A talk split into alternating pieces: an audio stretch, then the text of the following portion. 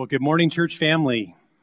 I want to welcome you uh, to worship this morning.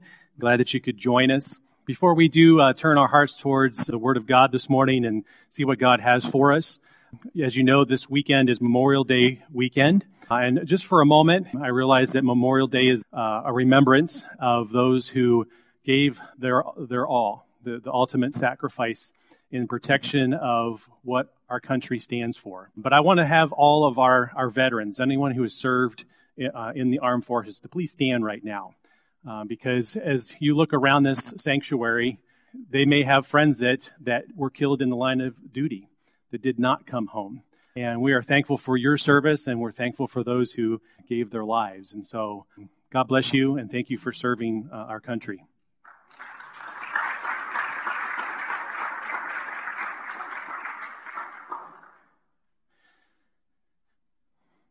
All right, well, before we uh, open up the Word of God this morning, let's go ahead and just bow for a, a, word of prayer.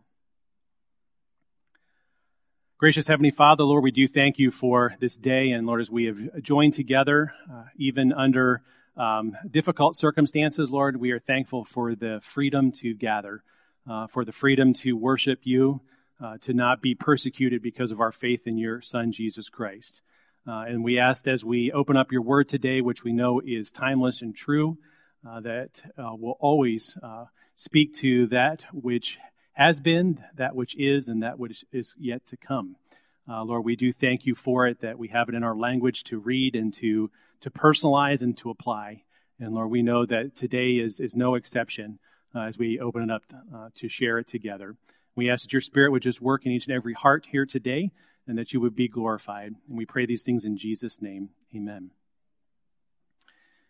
Well, if you have your Bibles this morning, go ahead and open up to Matthew chapter 6. As you know, we've been going through the Sermon on the Mount, and as I've said before, that in the years of pastoring, uh, the, the Word of God, as I expositorily preach through sections, um, will oftentimes uh, speak to things that are going on right now and here. Uh, and this is no exception. Um, as we find ourselves in part two of a four part series entitled Do Not Be Anxious. As you know, um, last time I shared with you that this section in the, in the book of Matthew, chapter 6, verses 25 through 34, actually speaks to eight reasons why we should never be anxious. Uh, and living in this current culture and where we find ourselves today, uh, this is something that I need to hear. This is something that you need to hear. And something that Jesus Christ realized that all those people that gathered on that mount on that day, to sit down and listen to the greatest sermon ever preached as the Son of God uh, spoke um, from his heart and from the mind of God uh, to communicate these things. That he gave eight reasons why we should never be anxious, so that we would understand and be able to embrace the freedom that can come in remembering who our God is. Uh, and that is really where the rubber meets the road because anytime that we find ourselves being anxious, we have forgotten some aspect, some truth pertaining to God. And so Jesus wanted to remind not only those there, but us today of those same things because the world, yes, may be a few thousand years older, but nothing has changed. And Solomon saw that and, and gave testimony to that as well, that there's nothing new under the sun. Well, last time we took a look at the first one in verse 25, and we found out that the first reason to not be anxious is because God, who is our master, most assuredly provides. Uh, a lot of times, what we find ourselves being anxious over are things outside of our control, things that we cannot see how God's going to supply a particular need. And so, therefore, we oftentimes will become anxious. We'll begin to fret. We'll begin to maybe look to others or act out in some way because we just cannot see how things are going to work. And as we found out last time, we have to remember that God is our master because what Jesus' point here was in verse 25 was when we worry, we miss the fact that our God always provides. And we took a look at the name Jehovah Jireh. Our Lord will provide as a, reason for us to not worry. And then we took a look at the second thing last time. Uh, do not be anxious because God values you in verse 26. Uh, and this stems out of the fact that, that we are more valuable than all of creation. because we have been bought and paid for. We belong to the Lord because of Jesus Christ. And Jesus' point here says, is that when we worry, we hold our, uh, in low esteem our value. We forget who we are, that we are sons and daughters of God, that we are sons and daughters of the King of Kings and Lord of Lords. And if we forget that, then we will be prone to become anxious and to worry about things that we should never worry about uh, because our God uh, will provide and our God knows who we are. He does not forget us. Which brings us to the, the next couple of points we're going to take a look at this week, which is points 3, 4, and 5 as we take a look at verses 27 through 32a. And so the, the next thing I want to share with you, uh, what Jesus was pointing out in this text, comes out of verse 27, which I'll read to you now. It says, And which of you, being anxious, can add a single hour to his span of life? Has anyone added a single hour to their span of life by being anxious over something? The answer to that question is absolutely not, and we're going to find out why. We're going to find out that we should not be anxious because anxiety is counterproductive. Uh, it does not help in any way, shape, or form. If anything, it cripples us. And as we found out last time, remember, what does anxiety really mean? It means to rip apart. And that's exactly what happens when we become anxious. Jesus' point here is when we worry, we forget that God controls all life. Uh, Tracy even prayed that this morning in, in relation to the fact that God is sovereign, that everything exists because of God's sustaining power uh, in the world even today, as it has always been. But just as it is counterproductive to think that we can store up treasures in heaven and earth at the same time, just as it's counterproductive to think that we can take our eyes and, and allow both light and darkness in at the same time. And just as counterproductive as it is to think that we can serve two masters at the same time, is exactly what it is like when we become anxious and forget that God controls all of life.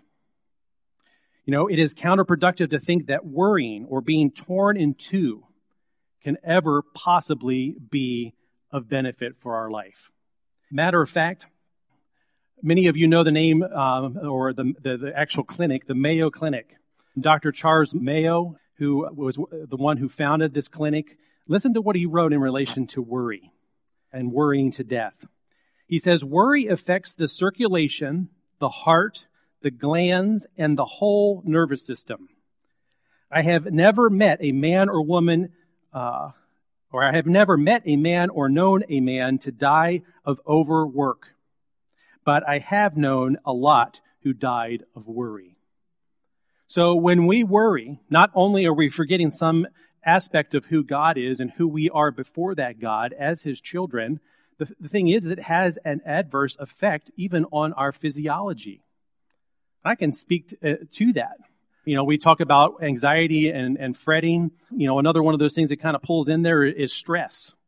And I, I know what it's like to have stress because I'm worrying about trying to figure out how everything is going to work out in its good time to have it do adverse things to the human body. So, as Jesus is saying, is which of you by being anxious can add a single hour to the span of his life has not only forgotten that God is the one that controls life, but what happens is, is that we end up subjecting ourselves to things that we should not. And it has an effect. You have to understand that. You have to see that. But as we think about life itself, man has been searching for ways to lengthen his life. You know, um, you, you, we go and have physicals, and you know, I, I'm approaching an age where I'm supposed to start getting physicals that I've never had before. I'm not looking forward to it at all. But the, the truth is, is that we, we, we go to doctors to see, you know, you know what's going on with our body to make sure that we're not we don't have something that is going to be detrimental to us. Um, we we go to places to to exercise our bodies to keep them in the very best physical condition.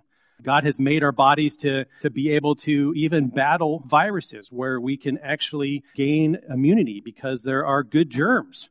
Uh, and he, he's done so for the purpose of us not having to worry over things that are outside of our control and, and trying to think that in some way, shape, or form we're going to add even a moment to our span of life. Uh, we, you know, we do it through diet, through exercise, through going to the doctor, and some even uh, have gone to the extent of looking for the fountain of youth, and that's why the fountain's there in the center of all those graphics. Is he's trying to find some way to add to his life. But the truth is, and what we need to remember as we go back to the Word of God, is that God knows our days, and they are numbered. I don't know how many days God has given to you, no more than I know how many days God has given to me. But in the meantime, I'm not going to allow anxious thoughts or fretting or worrying over something that is in the hands of Almighty God to cause concern for me. Listen to what the psalmist said in Psalm 139:16. He says, "Your eyes saw my unformed substance. In your book were written every one of them, the days that were formed for me, when as yet there were how many? None of them." So God knows how long I'm going to live because he is the sustainer of life and he has assessed and said this is how long Bill Diggins will survive in this body and there's nothing I can do to change that.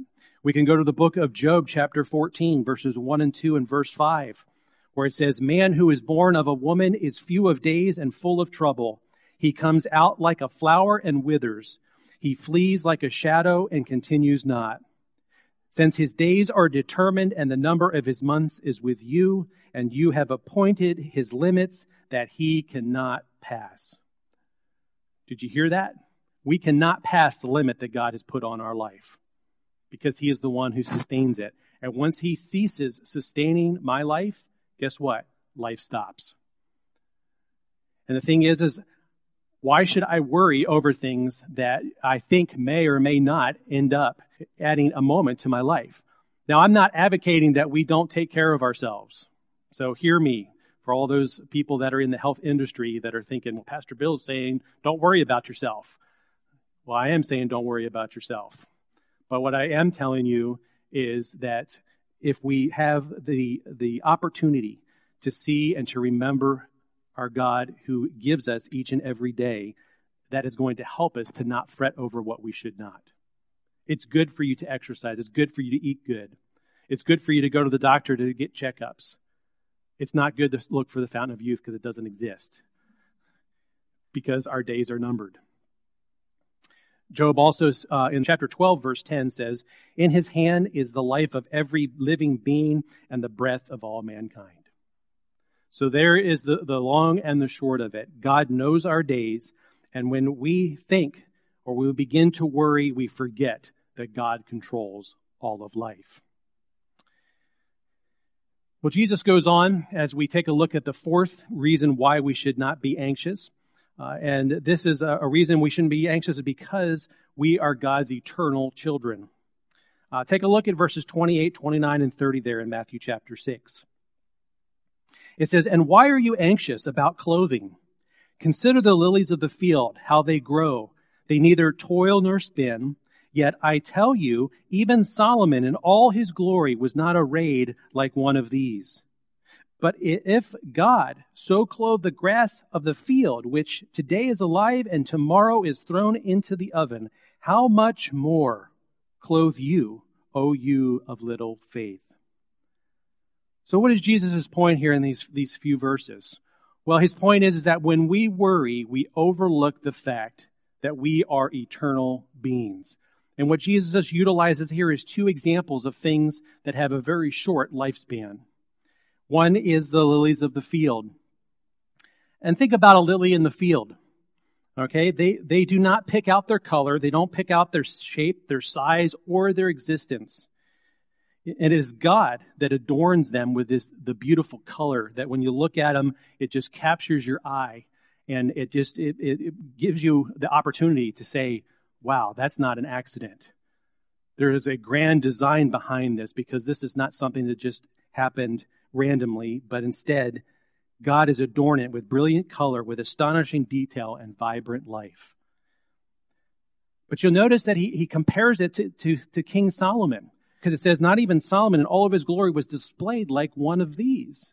So wait a minute, you're trying to tell me that everything that, that characterized who Solomon was and how rich he was, how wise he was, that lily of the field is of greater glory than Solomon himself. Listen to what it says in Second Chronicles chapter 1. After Solomon asked the Lord for wisdom to rule over the people of Israel, the one that God made him king over, he says, Wisdom and knowledge are granted to you. I will also give you riches, possessions, and honor, such as none of the kings and who were before you, and none after you shall have the like. So, in other words, Solomon was blessed by God in ways that no other human being would ever be blessed. But yet, here's Jesus as he's, he's thinking about this example of the lily of the valley. He's saying, Yet I tell you, as you, you take a look at the lily of the valley, how they neither toil nor spin, that not even Solomon in all of that glory, all of those riches, all of those possessions, all of that honor, all of the, the ability to, to interact with God's people, does not even come close to comparison to what God does when he looks over uh, the, the lily of the field. Then he gives another example of, of the grass of the field. And it says in verse 30, But if God so clothes the grass of the field, which today is alive and tomorrow is thrown into the oven. So here we have something that's alive today and gone tomorrow. Okay? I mean, we, we know what grass of the field looks like. We're surrounded by it. And the thing is, is that it, it grows for a season and then it dies and it's done. And even here it talks about throwing it into oven. So basically its, its purpose is for bur- bur- being burnt up. What uh, God does in, in supplying everything that that blanket of green grass needs in order to thrive and to grow. And here we are as those who are eternal children, those who belong to God because of Jesus Christ, are worrying about what clothes we wear or worrying about whatever we want to put into there. And he says, How much more clothe you, O you of little faith? These are pretty sobering words. And Jesus is not, you know, withholding anything here as he's talking to this group. He's saying, basically, if you're fretting over these things, then you have very little faith. And what I'm here to tell you is, is don't doubt God's provision and needlessly worry. Instead, trust Him and trust Him because God values you. Going back to point number two. Listen to what Spurgeon said. He says, Little faith is not a little fault, for it greatly wrongs the Lord and sadly grieves the fretful mind. To think that the Lord who clothes the lilies will leave his own children naked is shameful. O oh, little faith, learn better manners. Now, maybe see a little bit, you know, uh, crass in his is assessing this, but that's exactly how it is when we forget God and what He does to provide for us. And think about it. Even take the, the physical things that we're talking about here and, and, and being anxious and fretting over this and, and switch it over to the spiritual for a moment. Think about what Christ has done for you. 2 Corinthians chapter 5 verse 21 says, For our sakes he made him to be sin who knew no sin, so that in him we might become the righteousness of God. Now, if, if God began that work in us, do you think he's just going to throw it into a waste can? Do you think he's just going to turn his back and walk away? Well, the answer to those questions is absolutely not.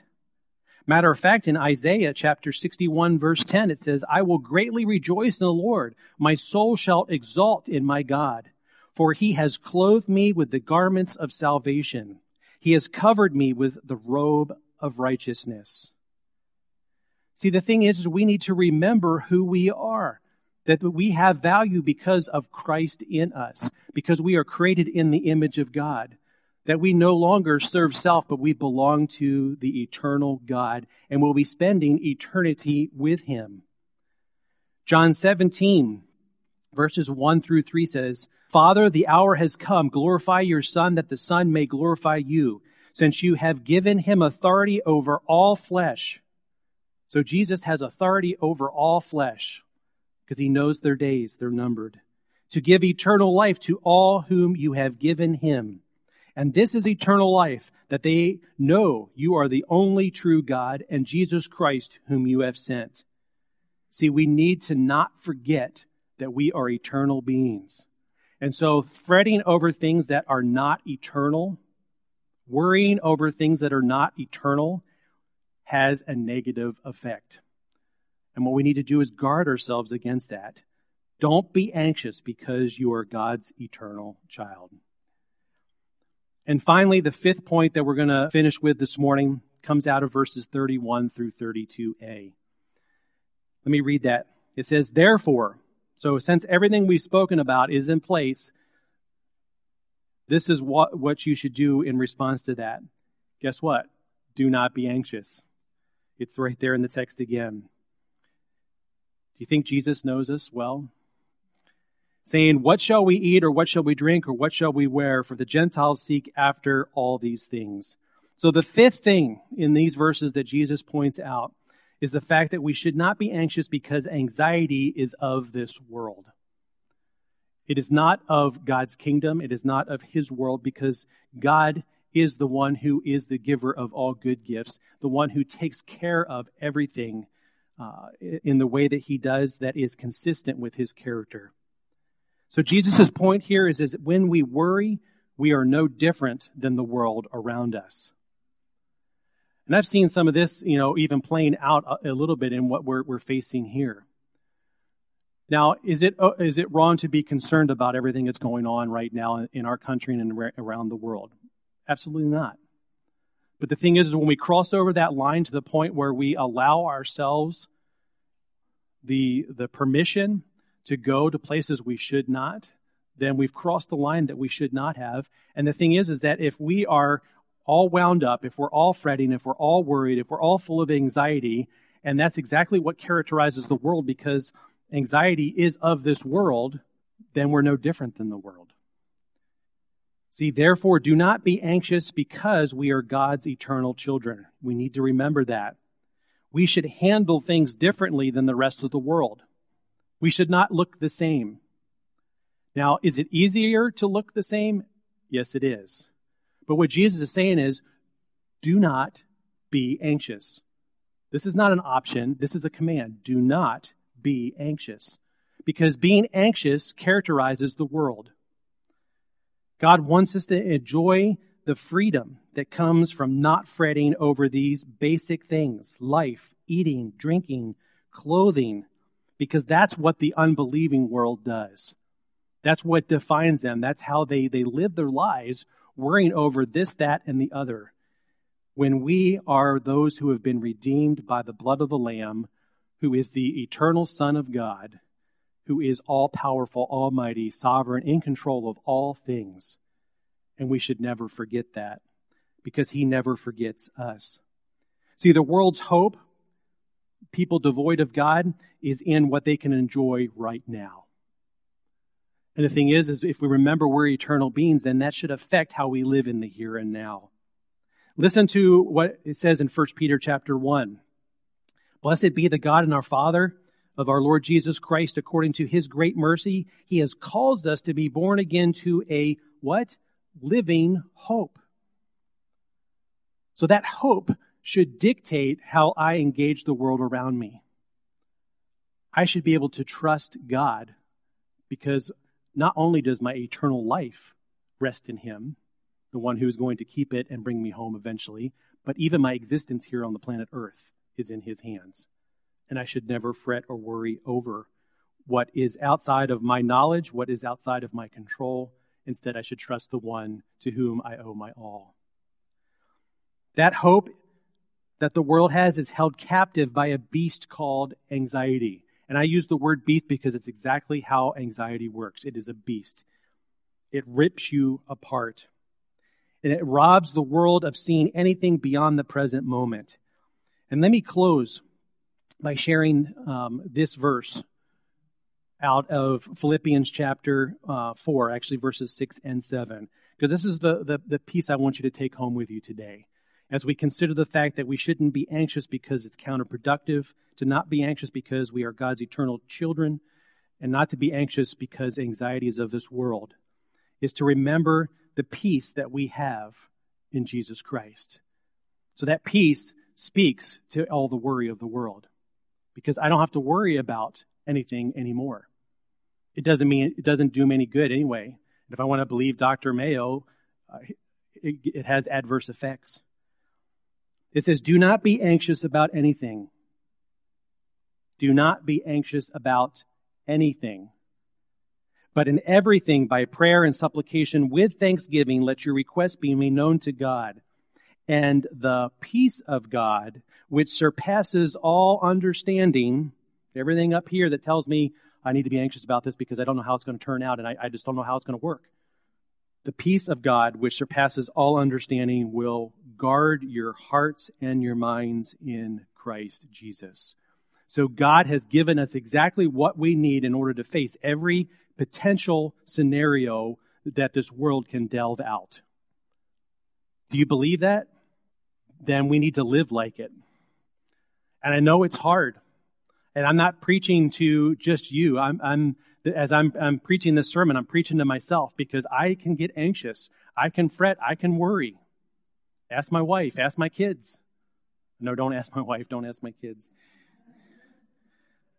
But it's part of being human when we take our focus off of God. Because that is a world devoid of God. Is a world full of anxiousness, full of worry, no hope, without peace. And we are so much more different than that because we are God's eternal children, because we have value because of the, our Savior Jesus Christ, who has clothed us not only in a righteousness for all of eternity, but has given us the ability to be freed from worrying about even the most common things in life. Because what, guess what? He takes care of the lilies of the field. He takes care of the grass of the field. Remember last week, He takes care of the birds of the air. And we're so much more valuable than they. So do not be anxious, but instead trust the Lord. Let's bow for a closing word of prayer. Gracious Heavenly Father, we thank you for this text today. Uh, I thank you for myself personally. Um, I need to be reminded of this each and every day because there's so many things that come into my mind that, if left unchecked by you, will lead me down paths that I know will cause me to worry, to be anxious, to fret, to begin to complain, to be stressed. Uh, and Lord, I think we can all identify with that. Uh, and so, Lord, we ask that your Holy Spirit would empower us to have victory over this, to empower us to remember who we are, to re- remember that being anxious is counterproductive, to remember that we belong to you, that we are eternal children, uh, and that we should not be anxious because that's what the world is like. And we are no longer part of this world. We live in it, but we're not of it. And Lord, we ask for that victory this week, even today. And I pray these things in Jesus' name.